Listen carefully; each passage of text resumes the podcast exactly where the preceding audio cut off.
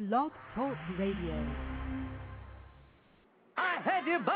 I've hated you ever since I can remember. I hate you, and I wish you both had cancer. Cancer? Yes, in the head. Huh?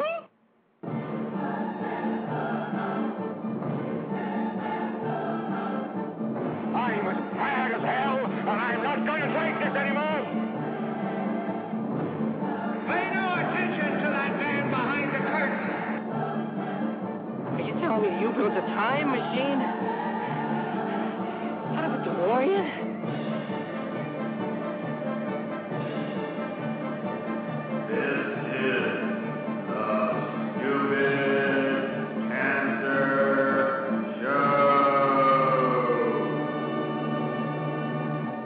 That's hot.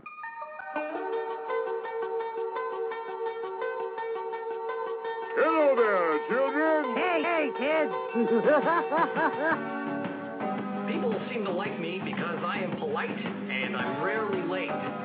And now the host of the Stupid Cancer Show, Matthew Zachary. Monday, July nineteenth, and welcome back to the Stupid Cancer Show, folks. The voice of young adults with cancer. Got cancer under forty? Sucks, huh? Well, get busy living because the Stupid Cancer Show is here to change the world one chemo infusion at a time. Tonight's show features the epic social giving phenomenon known as Causeworld. In our Survivor Spotlight, Jason Mloty, young adult survivor of, of uh, undifferentiated soft tissue sarcoma and the regional chair of I two Y, Florida. And Cyriac Roeding, the C E O and co-founder of Shopkick, Causeworld, and twelve Snap Mobile. As a reminder, this broadcast is a program of the I'm Too Young for This Cancer Foundation, who would like to thank our major sponsors for making this show possible online at I two Y dot com. We help young adults fight cancer every single day, and we are bringing the cause of cancer under forty to the national spotlight where it belongs, because our generation deserves better. So hello, my friends, and welcome back to yet another fun-filled and exciting romp through the hay on tonight's Stupid Cancer Show, where remission is not a cure, and survivorship is all that matters. And a Stupid Cancer welcome to any and all of our first-time listeners here on the Blog Talk Radio Network, broadcasting live from the Chemo Deck, our fabulous studio in downtown Manhattan. I am Matthew Zachary, a fourteen-year survivor of pediatric brain cancer. Please welcome my official partner in crime here on the show, hailing right here from New York City, fifteen-year young adult breast cancer survivor, acclaimed journalist, former deputy editor of T V Guide, and former entertainment news correspondent for the Fox News Channel, the lovely and talented Lisa Bernhard. Lisa. From the home office in Omaha, Nebraska, as David Letterman used to say. It's from the home office in Omaha, Nebraska. No, it was Wahoo, Nebraska. Wahoo? No, it was Omaha. It was Omaha. It was Wahoo. Yeah. I will be back in studio uh, next week, and we should tell the folks uh, mm. that after our hiatus in August, we're off for the month of August, but we are back and bigger and stronger than ever in September at a new time, one hour earlier. Yes, we are coming back for Season seven. We'll be announcing this tonight at the end of the show, at the beginning of next show, and the end of the show afterwards. What, what are you showing me?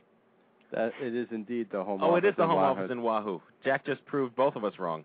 Well, you know what? They used to change the locations. They they uh-huh. had more than they had more than one home office. This is true. Letterman would change around the uh, location to the home office. So we'll, Apology we'll, accepted. What's his go, company go, called? Go, Traveling Pants or something? Worldwide Pants. Worldwide Pants. Go back and, and find Omaha, Jack. But anyway, I'm going to go with Lisa we'll, anyway. By default, that you're an idiot, Jack. Okay. uh, we'll be yes, we'll be in, we'll announce it at the end of the show and next show. But eight p.m. Eastern Standard Time, five p.m. Pacific. Uh, I guess that would be, uh, what's that, seven p.m. Central and six p.m. Mountain? At one o'clock in Hawaii. Yeah, and, and, and like three in the morning in France. seventeen o'clock in New Zealand. What, what's what about Sri Lanka? What's that like? I like hot and sweaty, and they made they made my sneakers. Shut up. Oh, Jesus, terrible. Hot and sweaty here. It is. Oh, my God. Heat wave. I got to queue up the... I don't have the heat wave music, but anyway. You're going to queue up something you don't have? Exactly. That's what I do. But, um, yeah, so new time. What is it? Same... Same, uh, same different bat, bat time. No, same bat channel, different bat time. But we will be on hiatus for August on a much-needed respite. So yeah. anyway, I know he, he keeps speaking out of turn because we forget to introduce him. That's how insignificant he is. But our chief cancer anarchist and V P of Gressler's Programming, Jack Bouffard, is here. Hello, Jack. Oh, hi. Hello, Jack. Who's this? Don't you know to speak? Don't speak till you're spoken to. Yes, but when Lisa's giving out wrong information, I need to take a stand on behalf of all of our listeners. You can find Omaha. They'll I know where Omaha around. Beef is. Omaha Steaks. Jack's about the Omaha Steaks. Yeah. Um. But it's, how was your weekend? Yeah, Elise, what's up? Me? Jack? Yeah. Wait, wait, Jack. Jack actually asked me in earnest how Jack my weekend was. Jack is thinking was. about someone else for a change. How was your weekend? I, I'm seriously at a loss that Jack just asked me that question. Suddenly I've gone blank. I'm so paralyzed and just dumbfounded. You know why? I, because you're infatuated with me, and I was giving you personal attention. I'm found out. I, I know that Jack and Jack Bouffard shoes. What was it, Jack? Your one hundred thirty-ninth Dave Matthews Band concert that you no. went to? Let's not get carried away. That's ridiculous. It was my one hundred twenty-ninth Dave Matthews. twenty-ninth. I went to uh, Friday. Yeah, shows Friday and Saturday. They were uh, shows one twenty-eight and one twenty-nine for me. And then uh, I went to a Yankee game yesterday. So it was just a you know typical weekend in the booth life. Lord. Yeah. You've got a nice uh, you got a nice life there, Jack. I'm trying. Yeah. Yeah. Superficially, yes. Yeah, superficially. Yeah, we and, don't want. And to... then I go home crying to my cats. And I was I was actually uh, telling a friend today that I received two wedding invitations in the mail over the last two weeks that were to Jack Bouffard and guest, and that just sets this this like fear and panic into me because I'm like, oh my God, like I don't have anybody to bring to a wedding. Where's my wah, wah, wah, wah little sound clip? So, yes, it's fun to go to concerts and everything, but I really go home and cry in the shower every night because exactly. my life is pathetic. Exactly. Poor baby. Well, anyway, Amanda Freeman uh, is not here for good reasons. Amanda is attending a her very first First Descents retreat. And for our listeners out there, First Descents is the nation's premier adventure, excursion, and retreat experience for young adults affected by cancer on the web at first descents dot org. What's her nickname, Jack? Zesty. Zesty. Everyone that goes to that? I have no idea. I don't know, but I, I sent her a message today to f- ask her what her First Descents name was so we could talk about tonight, and it's Zesty, but I, I didn't get a reason why. She's also, we should mention, I, of course, if, if there's anybody new uh, tuning in tonight, she is our lovely and fabulous broadcast production assistant. Yes, our lovely and fabulous. At the same time. Zesty. I mean, she is full of zest. We're going to just call her Zesty from now on. That's fine. That's fantastic. That's me. I, I haven't quite heard that nickname before, so that works. Well, Jack went to First Descents, and his nickname is Radio. Right. Because he listens to the radio. No. And it's not because no, of Cuba Gooding Junior's character no. in the movie Radio. No, it's because he knows how to spell the word radio. That's fine. Yeah, but they told me to think radio and spell radio. I see. I see. We have three uh, in uh, in studio guests tonight. I'd like to welcome back well, Stephanie Tversky. Stephanie Tversky is back. She was uh, here last week or two weeks ago. Um, her boyfriend passed away from a, a, a coronary heart disease, I believe. Um, I think coronary is for old people. Oh, Con- congenital heart. Congenital heart disease. Yeah. My apologies. So, but she is uh, appreciative uh, appreciative of the the notion that any young adi- any disease for young adults sucks. And she's become a fan of ours by proxy of uh, sort of a different a different category. But we, uh, we're sorry in your loss, and this is why we're here, to give voice to this generation. So welcome back. Yeah. Amen. We also have a, uh, a new person who came to the O M G Summit. She is a musician from Long Island. Her name is Jennifer Sika. Welcome. Hello. Hi, Jennifer. Hi. Jennifer sings. She doesn't play the the radio like Jack does. Yes. That's my favorite song. That's actually my karaoke song. What, on the radio? No, wah, wah, wah. Okay. And, uh, again, I mentioned that, you know, proving that the, the gene pool doesn't go too far in the Bouffard clan, um, his mother's side of the family's uh, brother's son, his cousin on the the the the, the uh, deep gene pool, uh, Patrick McNamee is here. Hello, Pat. How are y'all doing? Welcome back. What's up, Pat? Oh, just chilling, just chilling.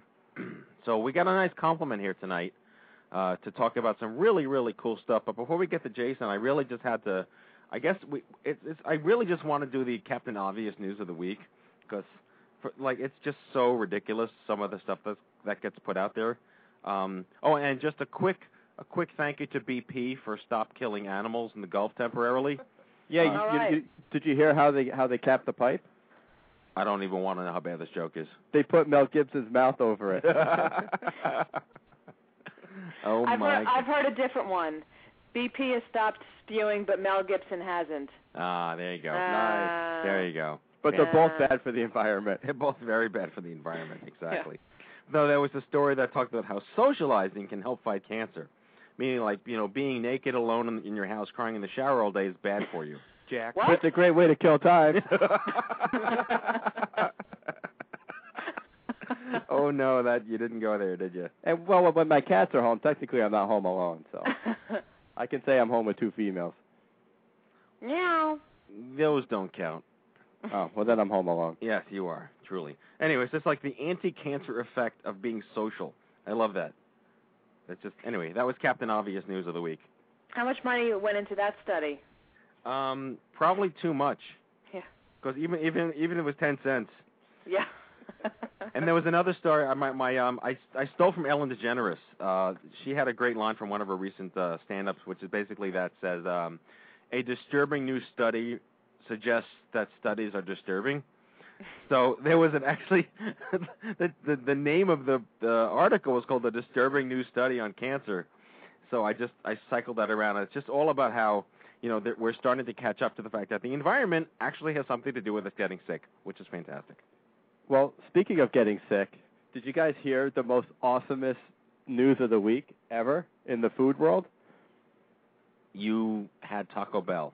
Well, I had it for dinner last night, but that's not what I'm talking about. What? I'm talking about the new Friendly's burger. Have you heard Uh-oh. about this? Oh, it's the double grilled cheese yes. between a burger? Yeah, I saw that. Well, right. It's it's a, a a burger that instead of a bun, you have a grilled cheese on the top and a grilled cheese on the bottom. Yeah, Jack has his In, new lunchtime snack sandwich. You mean oh, you re- instead of, what do you mean instead of a bun? It's so just so cheese? instead of instead of a bun, you have a grilled cheese sandwich on either side of your burger. So you make it's it's it's it's two grilled two grilled cheese sandwiches with a burger in between them.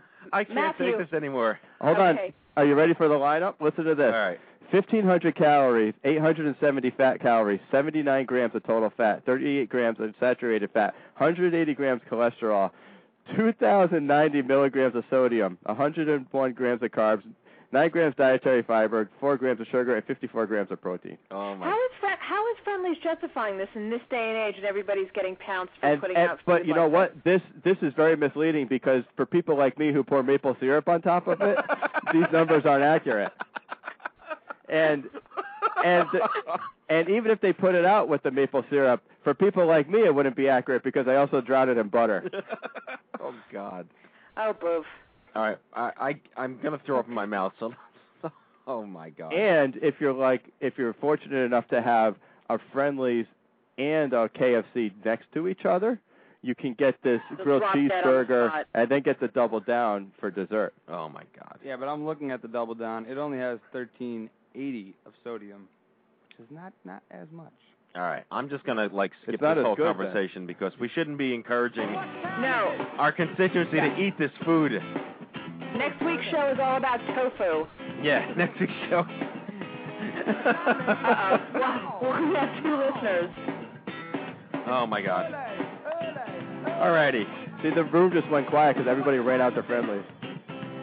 All right, in our Survivor Spotlight tonight, returning champion Jason Mloty is a seven-year survivor of undifferentiated soft tissue pelvic sarcoma, res- resides in Gainesville, where he studies geography uh, at the University of Florida. Gainesville, when he's not doing that, he plans events for I two Y Florida, advocates for young adult cancer patients at local medical centers throughout the university campus, and he got engaged to Erica Reyes at the O M G Summit, which is our annual international conference in New York last May. So please welcome back to the Stupid Cancer Show, I two Y's official Chief Ninja Officer, Jason Mloty. Speak up, B P. And Jason, welcome back to the show, and you have to start out by telling us why your nickname is Beefy. Oh, did I? Oh, you know what? I'm an idiot. I didn't mute him. Unmute him. Ah, there we go. Now we can hear you, Jason. Oh, okay, that's good. That's a good start. Um, oh, the show just went downhill. Well, why is that my nickname? Well, that's my nickname because back here in Florida when I'm not traveling or anything, I have a pretty intense workout regimen, which is really funny because I weigh one hundred twenty pounds and I'm five foot nine. So when you're as skinny as me and you work out as hard as I do, you're just asking for all kinds of goofy nicknames. So that's the one that stuck. Jason, also, have you had a lot of people tell you that they like you Mloty?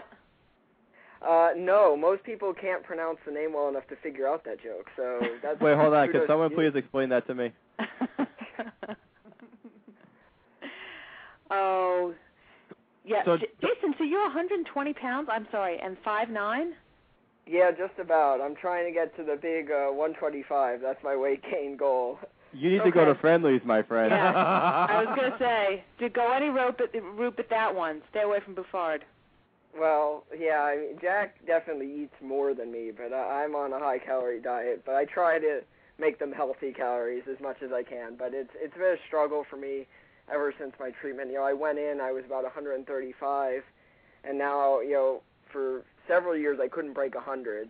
And now to be at one hundred twenty-five is a huge gain, but I'm still way off where I was. But I'm, my doctors are happy with it, and I feel real good, so that's a good thing.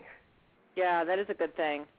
So tell us, you've been on the show before, and you told us a little bit of what you've been through. But just to recap quickly for the folks who haven't heard you on before, seven, you're seven years out, undifferentiated soft tissue pelvic sarcoma. Uh, can you sort of explain to folks again what what exactly that is? It's butt cancer. Well, yeah, basically, um, my tumor was located in, like, my piriformis muscle, which uh, in layman's terms is basically the butt cheek part of it. Um, so it was right on the right side there. And if anyone's familiar with Ewing sarcoma, it's my treatments were very similar to that. My cancer was similar to that. But what happens is with my cancer, they took it out. They looked at it under a microscope and said, well, it's sarcoma, but that's all we know. It doesn't match anything we know. So it's that's kind of what happened, but I went with a pretty standard sarcoma treatment. So I, I relate a lot to sarcoma patients because it's very similar to the chemo drugs involved and the way the chemo is administered. But um, unlike a lot of sarcoma patients, I did not have a tumor resection. So but that's basically it. And you've had – and so at this point your regimen is keeping healthy and going for scans. Uh, is that is that basically where you're at at this point? I don't have to have scans anymore. I do have to have blood work once a year to make sure I'm at risk to develop leukemia as a result of the chemo, of course, because, you know, the treatment causes more problems sometimes. But yeah. Also I have to get an echocardiogram every year to test for uh, also uh, heart problems that can develop as a result of some of the chemo drugs that were used. But other than that, um, I try to just eat healthy, exercise, and just follow what the doctors tell me to do, which isn't a whole lot anymore. I'm kind of on my own. Is that so? That's typical. The the potential heart problems that would come up from the chemo. Uh, yeah, it can be typical. Um, there's a drug that's given, doxorubicin. Uh, some people know it as adriamycin. They call it the Red Death. It's yeah. it's a real nasty chemo drug, and it has a lot of side effects. And that's one of the ones I believe of that drug, but.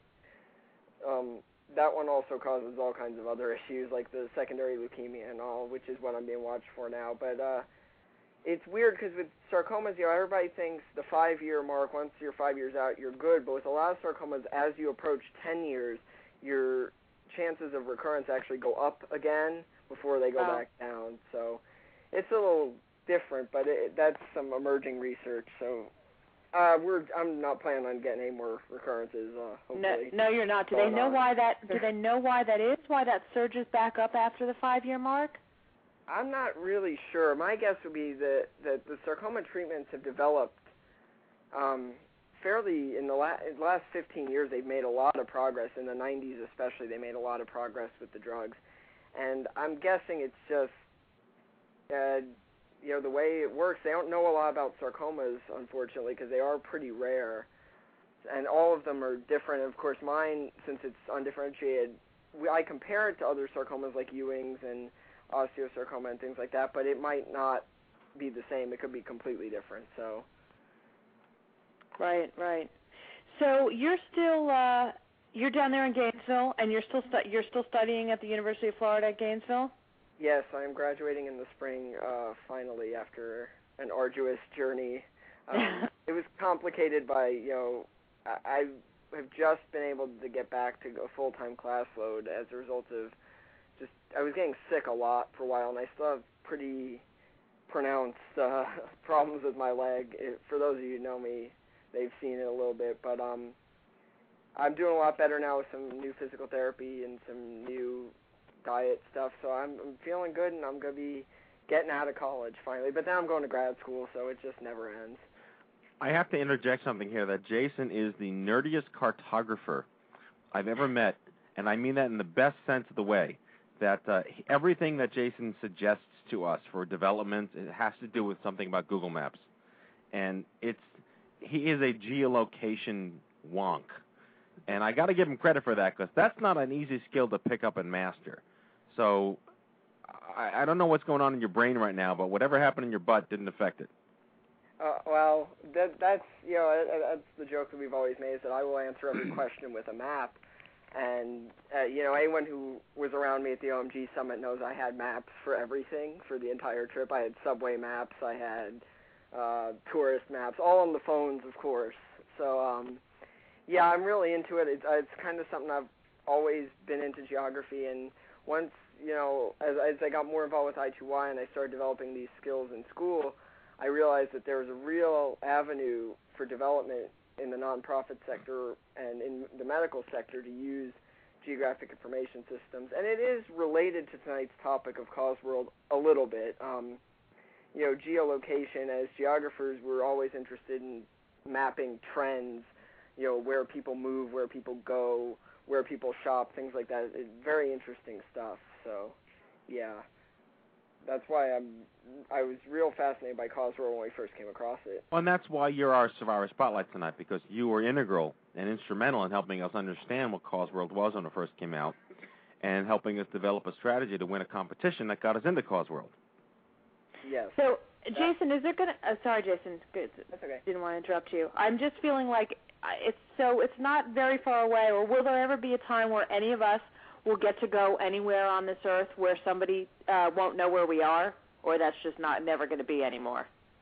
Well, you know, you're kind of almost at that stage now with your smartphones, if you have an iPhone or an Android phone.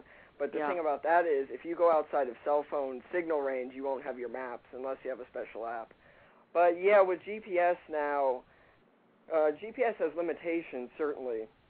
But basically anywhere you are, G P S knows it, and it's becoming more accurate all the time. They're constantly launching more satellites and refining the system.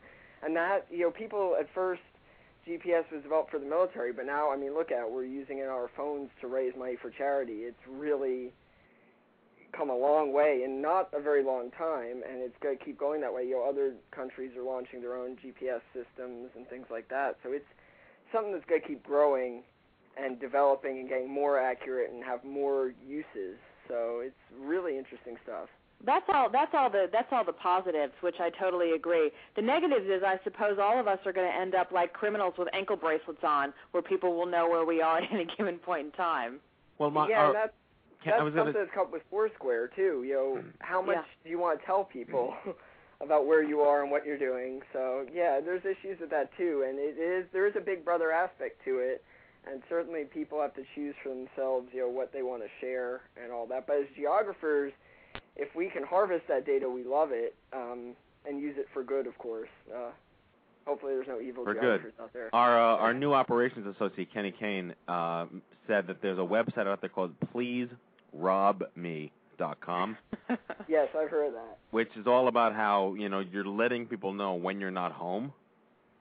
Yeah, and yep. it's just, if anyone decides to follow you on any geolocation or, you know, proximity-based system, you're kind of screwed. Yeah, it's yeah. it's similar to, like, people who troll the newspaper to see where weddings and funerals are, you know, uh, knowing that people aren't going to be home, and then they go rob their house. Exactly. Well, sure. Well, people are so, it's it's just become a part of life now that people post on Facebook or they tweet, I'm here, I'm there, or Foursquare, or all that stuff. And speaking of which, and stalking people, I'm going to ask Jason this only because as, as slightly related, um, but with a little bit of an entertainment twist, Jason, does River Phoenix's family still live in Gainesville, Florida? Because that was the one time that I was there, was actually to interview him before he died in Gainesville, which is because his entire family lived there and he was uh, living with them out in the woods. Do you know anything about that? Yes, they. I, I do remember this recently. Um, there was an article about that. I, some anniversary had come up. Yeah, they still live, I think, in Micanopy, which is a tiny town about ten miles south of Gainesville, best known for having a all-nude restaurant. That is, I which, is why, you, which is why you know it. uh, I've never been there. I've heard many horror stories, though. So, Lisa, you interviewed River Phoenix when he was trying out for Stand By Me? I interviewed River Phoenix uh, after uh, after Running on Empty. Uh, I can't remember what film it was for, but I flew to Gainesville, and I actually met him. Uh, I, I literally picked him up in the street. Now, it was, it was prearranged, and he got in the car, and it was very hot and muggy in Gainesville, and he was wearing uh, – like rubber beetle boots and long, long john, uh, like thermal underwear pants, boxer shorts over those, and some kind of uh, bizarre shirt, and uh, just a very interesting look. And um, totally nice guy, and he was dating at the time a massage therapist, Jack Bouffard. Not you, he was Jack dating Bouffard. Jack Bouffard? I know. Jack would have yeah, liked that. Even if he, he were still alive, I wouldn't date him. Oh. He was dating a massage therapist uh, who lived in Gainesville, and uh, yeah, and we went out to his family's house, and the, you know, his family were all sort of major eco warriors before it was um, fashionable to be so, uh, to be to be such. And anyway, that was my one recollection of uh, Gainesville. Was Joaquin there? He was kind of. I didn't see Joaquin at the time. Joaquin was a youngin'. He was there. He was there physically, but not mentally. Yeah. That's what the article in the paper is about. It's about Joaquin Phoenix. That's who I'm thinking of. Yeah, it was his family. Well, same family, but yeah, same, that's, it was when same. Walk the Line came out. That's right, what it was. Right. Yeah, so that's they're all still uh, also down there. Anyway, that's. And so, I can tell uh, you that the airport has not changed. It's yeah, just like a room. That's it. It's a, it's a tiny, tiny little place. So uh, before we cut to but, the news, um, we, we we have to cut to the news, and Jason, you're going to stay on when we bring Cyriac on. But sure. I just have to tell you my one Gainesville story. I've only been there once, and the only thing I remember are the um, they, they sell these like like souvenir alligator heads, and they scare the crap out of me. Oh yeah, they do that throughout Florida, but they especially do it here because of the University of Florida Gators, right? Of course. Exactly. And at football games, there's people that wear those on their heads. There was a real alligator head, though. Yeah, they they hollow about wear them on their heads. Oh my goodness! All right. Yeah. Well, let's, let's keep you on the line. Um, I'd love to have you ask some of these. Uh, we have questions uh, of Cyriac and lots of stuff to talk to him about for the next half hour. But let's let's get to the news. We have some really cool stuff to mention tonight for all of our listeners. So let's cue this up. And, Hello, uh, I'm Kent Brockman, and this is I on Cancer. Just the facts, ma'am.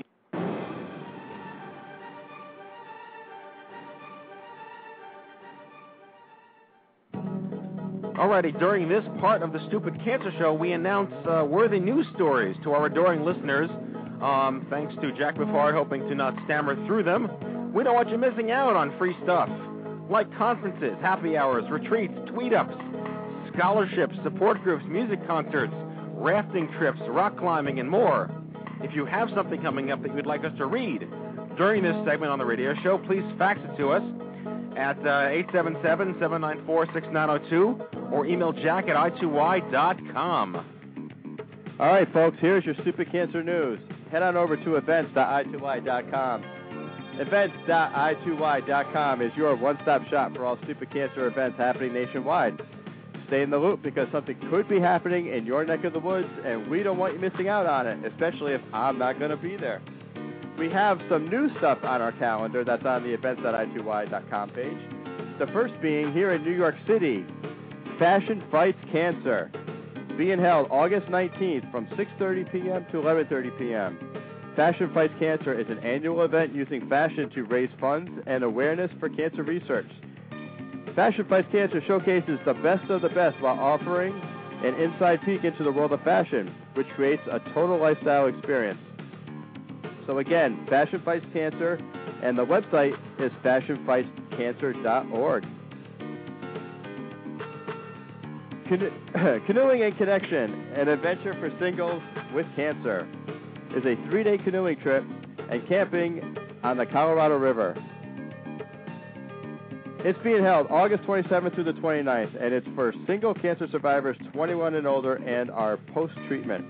For more information, go to tinyurl.com slash canoeconnections, or you can call seven two zero, two five two, five one eight nine. I spoke to our friend Tracy Maxwell a couple days ago, and there were only fifteen slots left for this. Only fifteen slots left, At folks. Last check, and there were people that were, like, responding to my post about it. So, again, canoeing and connections. Next up, we have Camp Widow, which is being held August sixth to the eighth in San Diego. Camp Widow is being offered for anyone who has lost a partner, whether you're a male, female, married, unmarried, whatever. Registration costs three hundred seventy-five dollars, and you can go to, is there a website for this? Camp, camp widow dot org. camp widow dot org. Thank you, sir. So camp widow dot org for Camp Widow, being held August sixth to the eighth in San Diego. Next up, we have the two thousand ten Live Strong Planet Cancer Retreat for Young Adults. It's being held in Austin, Texas, Friday, August twentieth through Sunday, August twenty-second. This retreat is open to young adults ages twenty-five to forty. Enjoy a weekend among friends in relaxing, calm area overlooking the hill country of Austin, Texas. You'll have fun, eat healthy meals, and relax while talking with other young adults who get what you have been through. This retreat is both calming and relaxing. To register for this event, head on over to planet cancer dot org or email them at retreats at planet cancer dot org. Retreats at planet cancer dot org. The Leukemia and Lymphoma Society, our official partner, is now offering programs for young adults aged eighteen to thirty-nine who are facing cancer. These programs include weekly online chats and periodic interactive webcasts. Learn more about these programs and how to register by going to L L S dot org slash Y A Connect.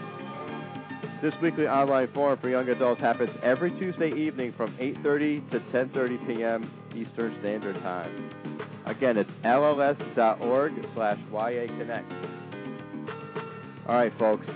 Being that I lack both the time and the intelligence to share with you all the great stuff we have going on in the young adult cancer world, we've created the Boof News blog. Everyone needs to check out boof news dot I two Y dot com. That's B O O F dot I two Y dot com for the official list of all stupid cancer news resources. These include surveys, exercise programs, writing workshops, peer services, and fertility resources. And that, my friends, is your stupid cancer news. Woo! You like that, huh, Pat? Loved it. Yeah, we got a lot of good stuff going up. We, we, like I said, we don't want anyone missing out on all these great things. Uh, before we bring out Cyriac, uh, just two quick shout-outs tonight um, to uh, Karen Diamond from Connecticut and Craig Brandmeier uh, from, uh, where is he, Portland, Oregon? Portland, Oregon. Craig uh, was on uh, M T V's True Life and was wearing our wristbands and our T-shirts, and everyone was like, hey, there's a guy on M T V wearing our stuff. Reached out to him, great guy, wishing him all the best, lots of good karma. He's going through some tough stuff right now, and I uh, just want to send our best to him and his family. Definitely. And, Matt, I have news for you. What's that? Karen Diamond may be joining us in studio next week. Ooh. So hopefully she can make Karen it. Karen Diamond is? Fabulous. Your friend? She is my friend. Is she on your payroll? She's not on my payroll. Okay. She's actually a pro bono friend. And I also, since we're on the subject of shout-outs, I want to send uh, another I two Y Connecticut shout-out to my B F F, Alex, who uh, had surgery this week. She was supposed to be here tonight, like I mentioned last week. Right. But she had some stomach pain, which ended up leading to surgery, and she came home from the hospital today, and she's a total rock star, and I got to visit with her yesterday. She's doing well.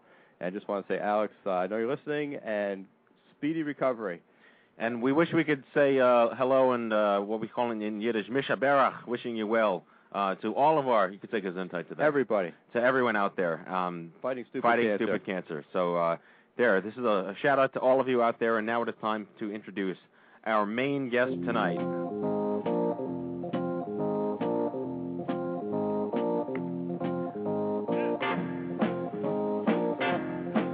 Alrighty, Cyriac Roeding is the co-founder of Shopkick, a company focused on the intersection of mobile and retail.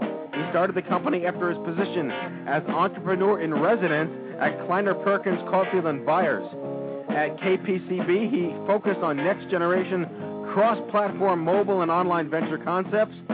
previously the founder and the E V P of C B S Mobile and C B S Interactive. He launched and built C B S Corporation's mobile division across all of C B S Entertainment, sports, news, and the C W Network.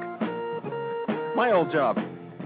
Prior to C B S, he was the co-founder of twelve snap, a European mobile marketing and entertainment company, working with Coke, McDonald's, L'Oreal, Adidas, Nokia, Vodafone, and M T V. Before that, he was at McKinsey. My God, this guy makes everyone look bad. Please welcome to the Stupid Cancer Show, Cyriac Roeding. Cyriac. You with us? Thank you. I'm already I'm already embarrassed by the intro. How are you doing? Oh, stop. You have to fire your, your assistants. We're actually out of time, but thanks for being on the show. Hey, Cyriac, do you have a lot of dirt on Les Moonves? Uh, well, you know, if I had any, I would probably not share it right here. But uh, uh, in fact, uh, I've worked for I worked with him for like three years. He's a pretty cool guy, actually. Yeah, that's a. Uh, head of C B S Entertainment, for those out there listening who probably know because he makes himself pretty known in the press. Is everything yeah, still, today revolving around David Letterman? Why, still don't know why he hired me back then, uh, so I'm still grateful for that. Okay. Well, we're uh, we're counting on you to tell us everything that we everything else that we need to know about the web, and we uh, we assume that you'll just do an entire brain dump on us and our listeners. Uh, Go. Yeah. Hold on, I was now. checking in somewhere. What are we talking about? But we should first talk about Causeworld. And Matthew, why don't you do the lead-in for Cyriac for Causeworld and our listeners? Well, I mean, we were introduced to this this thing this thing called Causeworld, which popped up on Mashable, which is the the, the leading uh, social media blog of, in the universe. And I know a lot of people there, and one of them said, Matt, you should check this out. And they were just getting started. They just had added a couple of organizations. They were it basically, it's a uh, sort of like it's a geolocation for your phone, and you check into stores, and you can get the uh, the uh, managers of the stores to buy into the platform, and it engages consumers, and you earn karma points every time you check into a specific location or retail place, and you can apply those karma points toward the charity of your choice, and those charities are vetted by Causeworld, brought into their platform. And they've given something like seventy-five million karmas have been given away. Uh, you know the numbers better than I do.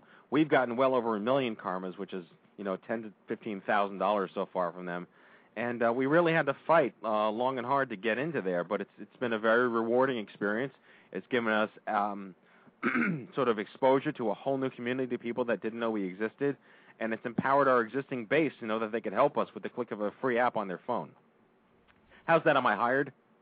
Uh, I, th- I think I'm already leaving. You're, you're taking over here.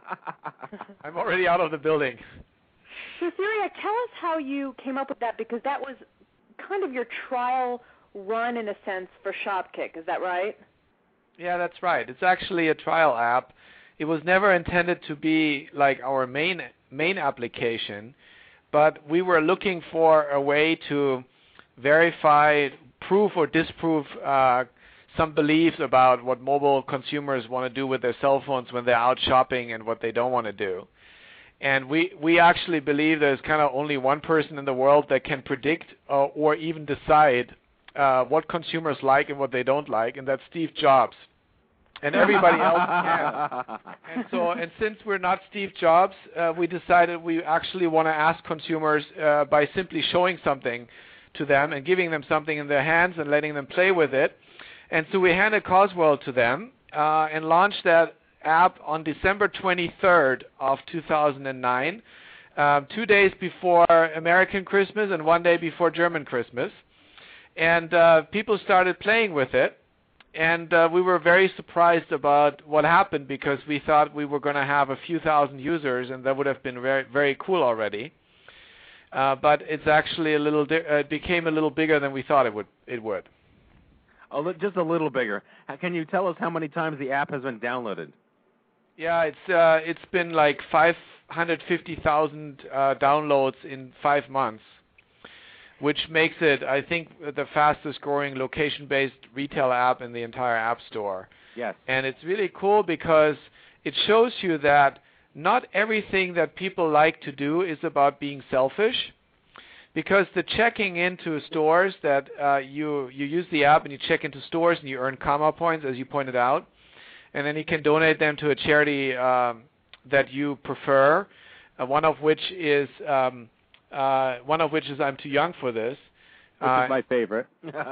which which is your favorite? My favorite. So uh, that is actually interesting because consumers are caring about more than just um, earning something for themselves. All they can do here is earn karma points and give them to other people, and the karma points get funded by big sponsors like Citibank, Kraft Foods, Procter and Gamble, and Sears, and they've provided more than a million dollars in charity money in total, which is being distributed by consumers according to their preferences uh, on the app. And that's kind of kind of cool that consumers get so excited about that and really want to give back, and, and we, we, we help them do that with this app.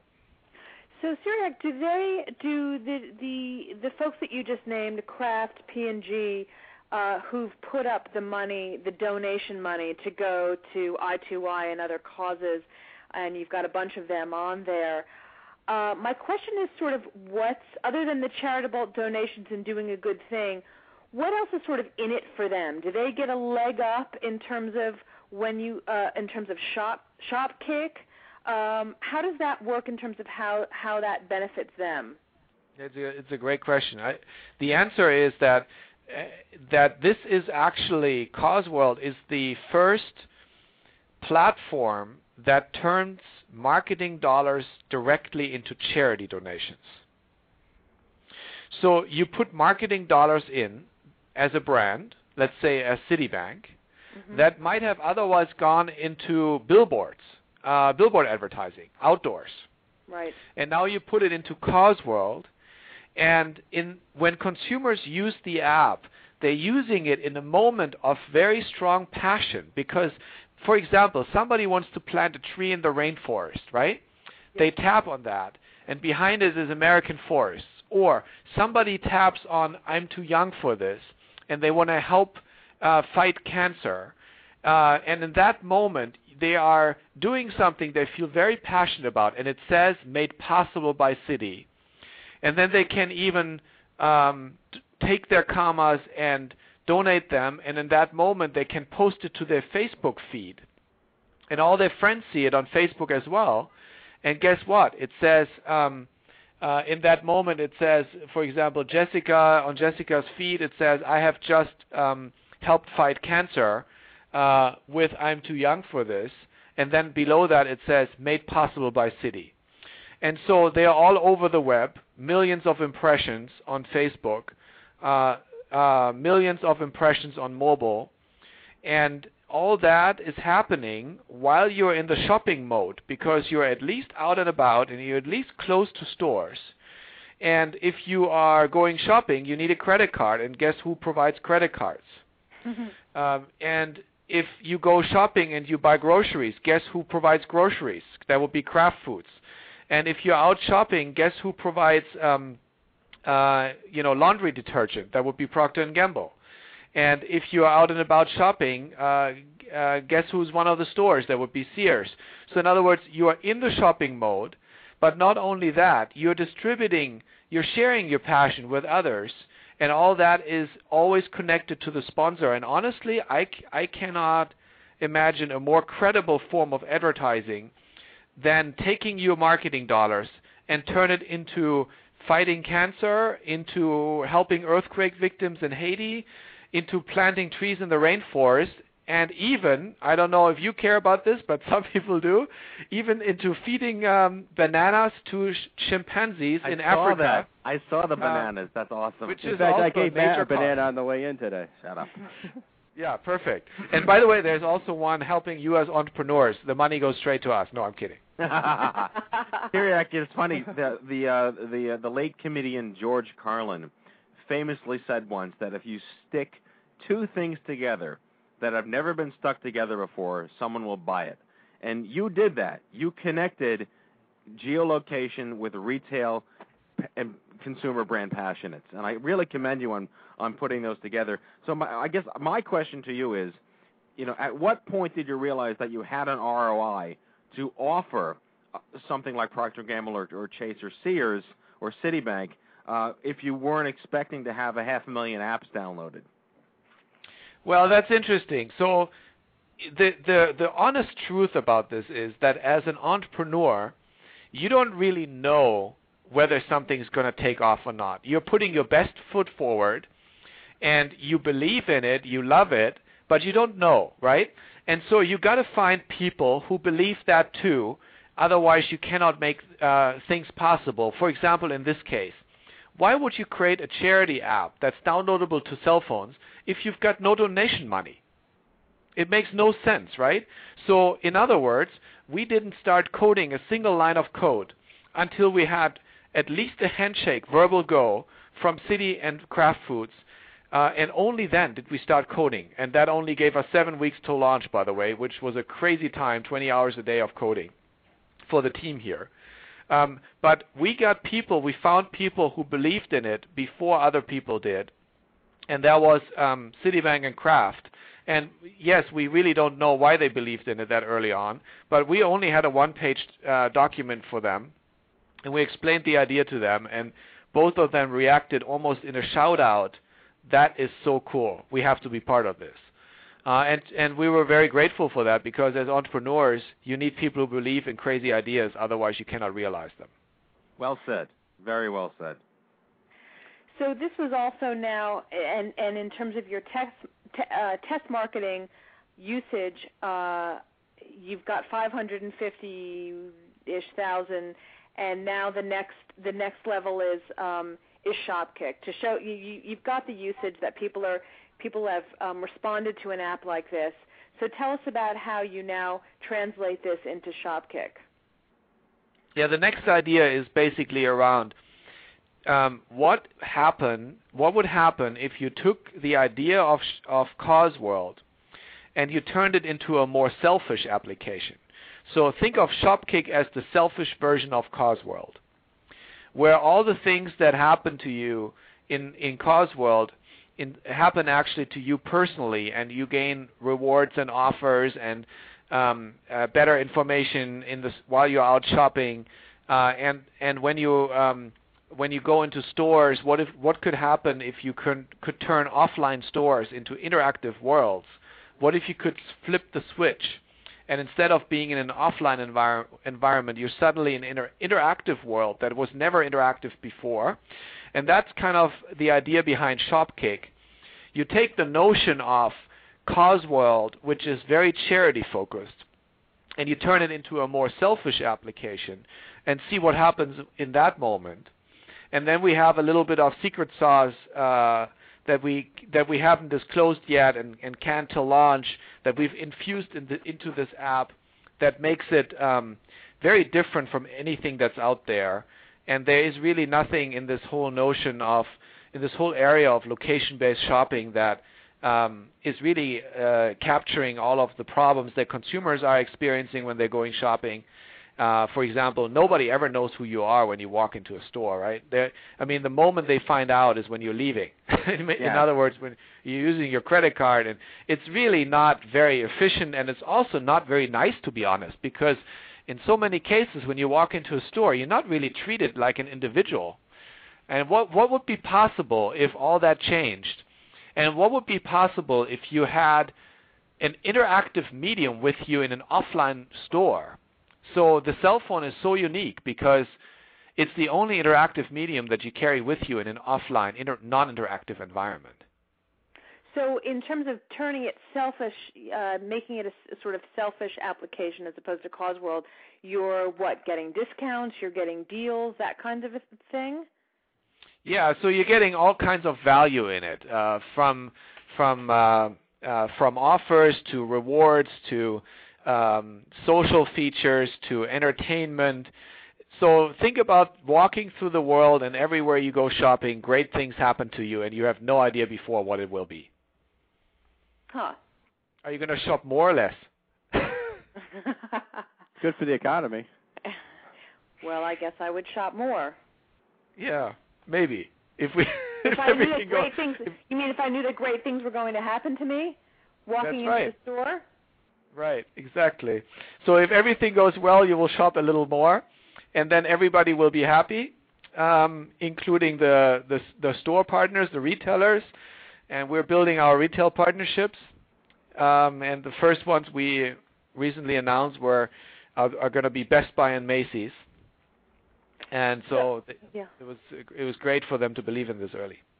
So how do, other than those, other than uh, the hope of consumers shopping more in places like Best Buy and Macy's, how do your investors uh, lay out for us how exactly your investors make money, and, and also with Causeworld? Yeah, so Causeworld is not really designed to make a lot of money. I mean, it's a charity application, right?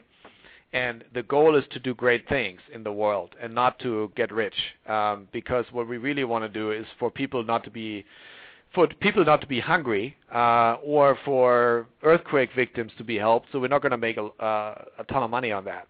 Right. It was never the goal. It was a trial. It was a, a way to understand what consumers want to do with their phones, and wonderfully so, it actually became a vehicle where we're donating more than one hundred fifty thousand dollars a month now. So that's Causeworld. But Shopkick is different. Shopkick is, is more, has a has a very interesting um, business model behind it, which is very new. And unfortunately, it's a little too early to talk about it, but uh, we should probably reconnect in the, in uh, in a couple of months, because at that point we will be uh, a little bit more uh, more visible. But What's I will your... tell you that we, we did sign up to be one of your charter charity partners for Shopkick, and we're very excited about that. Well, that's cool. Excellent. Yeah, and uh, by the way, uh, it's a great story how you guys got on board, right? Because the consumers were actually asking for it. You won yes. the competition. We won the competition by a landslide, and I'm very proud yeah, of that. Yeah, there was a vote, and consumers decided who should be on Shopkick, and uh, somehow you activated thousands of people. Uh, you did an awesome job on that. We oh. have a tremendous base of uh, of supporters who are on board with uh with what we do, and uh, we uh, are we, we, we, we, we love them. there was there was one night where I voted, and then went to bed, and we we were we were probably at like sixteen percent of the vote or something like that. And it was like the it was the afternoon that Matt had tweeted like, this is what's going on, and everybody needs to get behind us or whatever. So I saw we were at like sixteen percent of the vote, and then when I woke up the next morning, we had nineteen percent of the vote. And that's a huge shift when you got so many votes being spread out over so many different org, uh, organizations. No, it is. It's it's very impressive. Yep. And one of those. Uh, one, conveniently, I was that was the weekend we got the Zac Efron endorsement. Well, yeah. I mean, it was just the the stars aligned that same week, because we were endorsed by by celebrity, uh, gorgeous uh, abs, uh, Zac Efron. What a babe. Did you say Did you say Jack Bouffard? Shut up. So that sort of tied in the attention for us.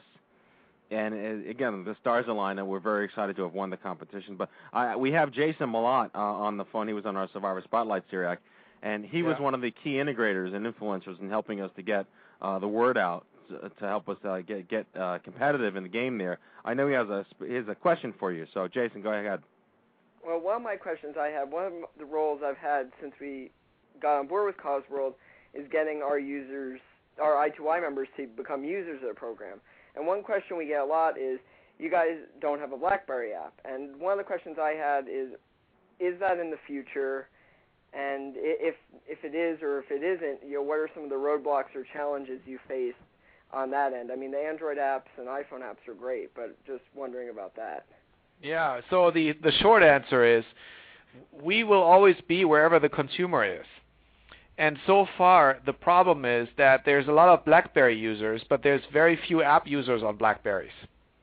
Oh. Because it's actually quite hard to download apps on the BlackBerry. I don't know if you've ever tried it, but you have literally have to download another app called the BlackBerry uh, App Store, and you have to download that app first because you, before you can download an, an app on the App Store.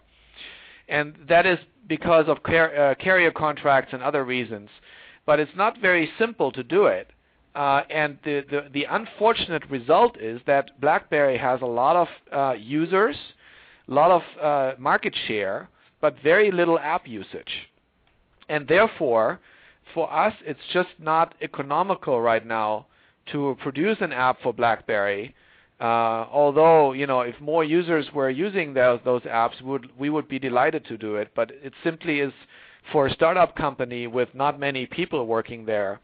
You unfortunately have to make some tough choices sometimes and not do all the things you would love to do, and this is one of those. Sure, sure. And I'm an Android user, so I'm only really familiar with that interface. But that's, that, like I said, that's the primary question I can say I've gotten from our users when interacting with them. So yeah, it's interesting. I, yeah, yeah. We we actually have um, received a few questions about it, but if you look at the stats, it's just unfortunately not such a big user base. Sure. What is your um, projected uh, uh, launch date for the Shopkick app, Cyriac? Probably in the next couple of months. So we're getting relatively close, and we're really excited. And right now, if you pass by sh- the Shopkick office uh, uh, at uh, one o'clock in the morning, it's likely going to be uh, daylight inside. uh, but it's a fun time, and um, it's very exciting. I don't know if you you probably can relate to it because you've launched a lot of things yourself. It's like when you've worked on something for a long time and you've thought about it and really mulled it over and over again. You talked to a lot of external parties, and it's always been in the future, and now suddenly it's becoming almost real. It's it's a great experience. I have a personal question for you. Uh, is that um, you know you, you obviously worked in the for-profit world as an entrepreneur. Uh, did something in your life happen that triggered sort of the the sh- the, the interest in heading to supporting the charitable universe, or was that something you were always inclined to do but just never had the opportunity? It's the latter, because I have actually been searching for a way for a long time to combine the the wonders of technology with the world of charity, and, and it has never really worked out, and now suddenly it was a natural thing. And you know, it's almost funny that we're in the middle of Silicon Valley, and we have some, some let's say, very successful venture capitalist investors behind Shopkick, and that we are actually using venture capital to produce a charity app is very cool. and, and certainly, um, you know, uh, it is not the purpose of the company uh, overall, but it's an awesome side effect that you can you can test something and and fulfill a business purpose while you're actually uh, feeding hungry people, or you know, in this case, support um, the fight against cancer. Uh, it's a very honestly a very fulfilling aspect of this whole thing. And we just recently got a picture from um, children in Cambodia at the border, uh, where you know they are the kids of of traffickers, border traffickers, and um, and they live a very risky life with very little education. And they all stood there at their little house there where they're being educated uh, with funds provided by Causeworld. And each one is holding one letter up, and they, they said, "We love Causeworld." And when you look at that, uh, I don't know, uh, business ends there and life begins. You know what I mean? It's it's a very Uh, interesting experience to um, build a startup and at the same time help do something good with it. It's it's cool. Very poetic. That's, I like that. That. That, that, that that's amazing. Cyriac, we have such a, you know, our, our, our audience is obviously um, young adults out there under forty, which, correct me if I'm wrong, but I believe you are as well. And we have a yeah, lot of yes. we have a lot of entrepreneurs and would-be entrepreneurs um, listening among our community. Can you just tell us a little bit about your path, how you got to where you are, what advice you would give, how somebody under forty uh, got to your position of out in Silicon Valley, being an entrepreneur? Um, trace your trace your, your path for us a little bit. Yeah, I need money. I have three-month-olds. Well, you know, we should talk offline.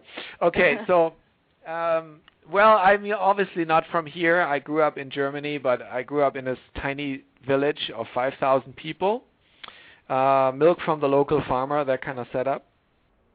And um, I caught the mobile virus in nineteen ninety-four when I lived in Tokyo uh, for a while, and I saw these people running around with these clunky machines in their hand called Uh, called te- mobile telephones, and I thought that's the next next big media platform, which of course was a pretty crazy leap of faith in ninety-four.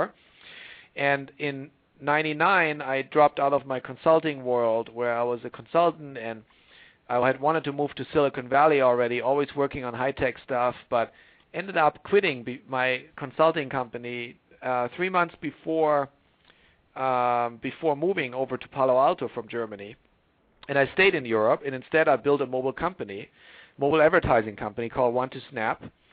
And we built, um, we worked with Coke and McDonald's and Adidas and L'Oreal and twentieth century fox and Nokia and Vodafone and Columbia TriStar and so on. Those were our clients. And that company turned profitable in oh three. Um, and I believe that the role of a good manager is to make himself useless. So I left my own company in oh four. And I wanted to move uh, to Silicon Valley as I hadn't been able to in ninety-nine, or to Shanghai. So I went to both places. And I ended up in Los Angeles. And in Los Angeles, I joined the largest company I ever talked to by a big factor, and that was C B S, the television network. And I built up their mobile division. Um, they had nobody in mobile, and Disney had two hundred seventy people at the time. So I thought that might be a good way to come to the U S, and I, since I didn't even have a work permit, I thought that might fit. So I did. Um, came o- I came over. That almost didn't work out, by the way. I was sitting in an Uh, empty uh, apartment with on moving boxes, and I couldn't get my visa because of some, um, you know, uh, visa regulations. And it was uh, the U S was running out of visas for foreigners, and uh, I had to wait for a new class, and it didn't come through. And in the end, finally, I finally got over here. That was in May two thousand five, and we built up C B S Mobile, uh, my co-founder and myself. Um, And we uh, created a company within C B S from zero to sixty people, and um, f- to profitability, and uh, Emmy nominations in mobile. And then I wasn't needed anymore uh, in oh eight, so I left and I took a trip around the world with my then girlfriend and now wife, and we went to ten countries in two months.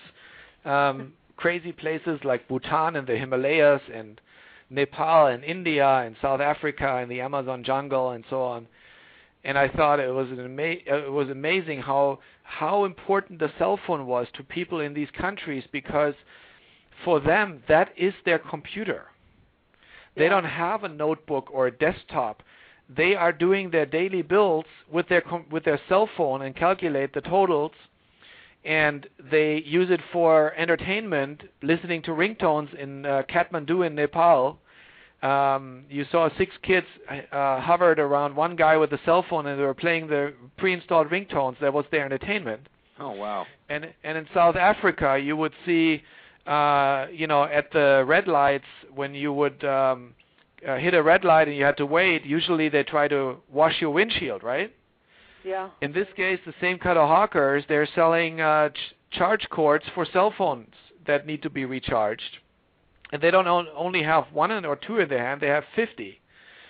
Um, and when you turn on the T V set in South Africa, the first thing you see is a legal consulting show where you can text in your legal problem and they give you advice by text message. Wow. And when you, and when you get to uh, the Amazon jungle, you see uh, villages that have their only washing machine for twenty-five villagers connected to the main power line of the whole village, directly connected. There's one washing machine, but there's twenty-five different cell phones. Oh, my goodness. Yeah. And it's so amazing. You learn a yeah. lot about what that means to them, and it, it was very inspiring. Yeah, it was true. I mean, I was just reading a piece on Somalia, which, of course, has been ravaged and been through wars for years, and the one way that they've built up their economy is through Uh, cell phone companies and telecommunications, and you can go out to the most rural areas of the country uh, where there's just a guy on a camel and he's got a cell phone. So yeah, that's right. To your, to your point. Was his camel yeah, Bluetooth? Very... yeah. yeah. So it's, it's actually it's very interesting um, how important this platform is. But I don't know if you guys know this, but by the end of this year. Um, Five billion people will have a cell phone in the world. Five wow. billion? Yeah, and the total population of the entire planet is six point seven billion. Amazing. So you're talking about a penetration rate of more than seventy percent by the end of the year. And the cell phone is therefore by far bigger than the Internet uh, used through P Cs. But everybody knows that. But what's more interesting is, is that... Um, if you look at the mobile web usage in the U S, the cell phone um, access to the Internet through the iPod and the iPod Touch is twice as fast as the fastest previous platform ever created, which was Netscape for internet for internet access. Wow. Huh. So the so the mobile phone access uh, through the iTouch and the i and the iPhone is the fastest ever developed internet access platform for consumers in the world. Right. Wow. Well, it sounds like you don't know anything about what you're talking about, and I think you should quit your job. Well, I, at least I had the chance to fool you. I really want to thank you for taking the time to be on the show. I'm I'm fascinated by everything that you've done in your life. I'm fascinated by your level of entrepreneurship and what you've been able to do, and the George Carlin thing ring, rings true every time we get really smart people on the show that are changing the world. Uh, we would not be the organization we are today without your service. We are the fruits of your labor, and we are a great case study if you ever need one. So um, I do have three-month-olds uh, who need to go to college. So uh, if, you ha- if you're giving lectures or lessons on how to be an entrepreneur, sign me up. Well, we're, we're all signing up. No, we we, yeah. we look forward to having you back on the show, and we look forward to our ongoing relationship with you. Yeah, that would be great, and, and we would love for you guys to try out Shopkick as well when it comes out. Oh, we're already on board, to, to Shopkick and beyond. Okay. All right, guys. Well, it was great talking to you. Thank and you, uh, make sure your three-month-olds are also uh, playing on Causeworld, okay? Okay. All, All right. right. Younger users. Yes. Okay, take care. All right. Thank Cyriac so Roeding from uh, Causeworld and Shopkick, everybody. My brain hurts from how smart he is. Yeah. Yeah, Woo. That's some potent stuff. I also want to add that they were in the news today. That Shopkick was just infused with another fifteen million dollars of venture funding. So kudos and, uh, yeah, to Cyriac. And, and and involved in that is the one of the co-founders and I think C E O of LinkedIn. Of LinkedIn, yeah, Reid Hoffman. Yeah, Reid Hoffman is involved in their uh, next round of uh, that fifteen million dollars of funding for Shopkick. So just, he's uh, yeah. clearly uh, clearly onto something there that he's yep. got uh, big yeah, folks invested in. I have in. a new B F F. We all do. You know what I you know what I enjoy is when you go to the Causeworld website, you can see like live data of who's donating karmas to. to no, it goes back to what he said about the, you know it's funny because he said that the shop the shopkick is going to be selfish, but Causeworld is narcissistic as as, as all get out. You just happen to be uh, doing social good while being narcissistic. Right. Hey, remember at O M G when we'll you were explaining Causeworld to everybody and they had it up on the big screen, so I yeah. started donating a ton of karma you did, to I two Y. You did, exactly. And it said, like, exactly. Jack Bouffard just helped young adults with cancer. Right, but again, it, it goes back to this notion of, like, the end of privacy and, and social narcissism or selfless altruism, selfish altruism, that this is the way in which we we get validation by telling people, look at the good that I've done. I'm going to feel good about myself because I just told three thousand people on Facebook that I'm helping this cause, which inspires me to give money to the cause, but incentivizes me because it makes me look good to my friends. There you go. There you go. Social narcissism. That's right. That's what it is. Yes. Yes. And, yes, and yes. how much fun is it to collect each level? Like, you know, you're like four hundred karmas away from philanthropist or two thousand no, karmas it, it away from altruist. Your, it's psychology, it's anthropology, it's cultural uh cultural bias at this point because you, you want it's all just this crazy competition like like even with Causeworld, like we fight to be the mayor of I two Y, which means that's, nothing that's, that's in the square. scheme of I'm Foursquare. sorry, what did I say? You said Causeworld, but Foursquare. Foursquare. We fight to be the mayor of I two Y. What does that even mean? It, it doesn't mean, mean anything. anything except our own stupidity.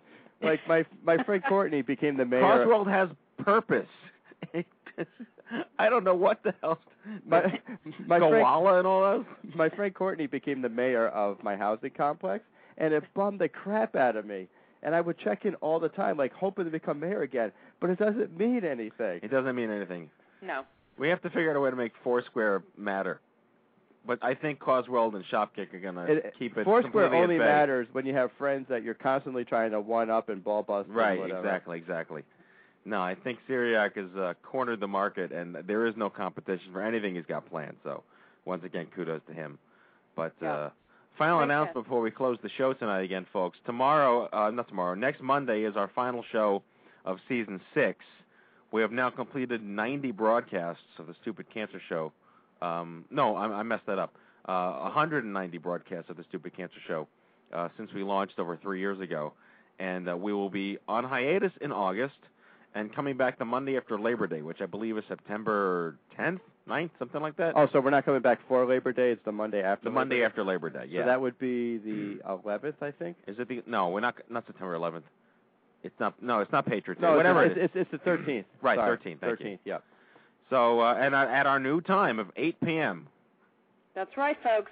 eight p.m. eight p.m. seven Central, six Mountain, and five Pacific.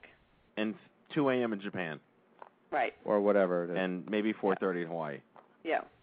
we'll, we'll get it all sorted out for you. We'll figure it out. We'll figure it out. We'll we'll use uh, Causeworld and Jason's cartography skills to make it work. Yes, we will. Jason? And all that. Yeah, I'm always willing to contribute. You know that. I'm. Uh, it's as crazy as my mad scientist cartography skills are. I, I, I'm always looking for a way to help I two Y uh, with it because, I, like I said, I think there's a lot of avenues out there. I think Cyriac is really onto something with his uh, system there. He, I, I mean, I did a lot of research in preparation for the show, and he's just a real fascinating individual. Lots of amazing projects. So yeah. Thank God for Jason. He's the only one smart enough to really understand what Cyriac was saying. Yeah, this is why we had Jason on the show, because my brain's liquefied at this point. Right. Well, I could have come up with questions like all night for the guy. I mean, after what I read over the past few days, just so much stuff there. But you know, well, we're having him. Yeah, we'll ha- we'll we'll have him back. We're not letting him out of our clutches. No, we're not. Not once the Shopkick launches, he's ours. He's, he's coming ours. back. He's coming back. He's ours. Anyway, I we know, should I'm probably. Really yeah, we should probably. We should give him Lisa's spot. Oh, what? Funny, Jack. Yeah. That's good. Bye, yeah. Jack. Uh-huh. Wah, wah, wah, wah. Anyway. Uh, let's let the good folks go to bed. Yes, it's time to go to bed. Thank you, Lise. Thank you, Jack. We'll see you back here next week, folks. And uh, great Thanks show. Great show. Thanks um, for tuning what'd in, What'd you folks. think, Pat? Uh, it was a great show. I'll have to come back. Didn't think I had it in me, huh? Uh, he, no one thinks you have hours. anything in you Thing.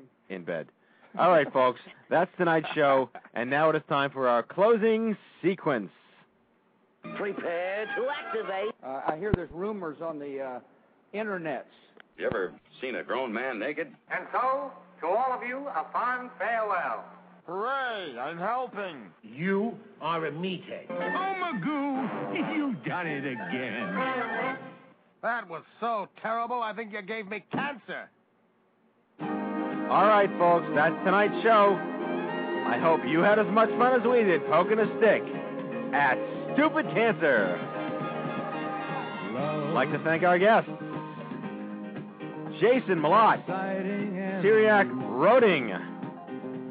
In our studio, Jennifer Sika, Stephanie Tversky, and Patrick McNamee.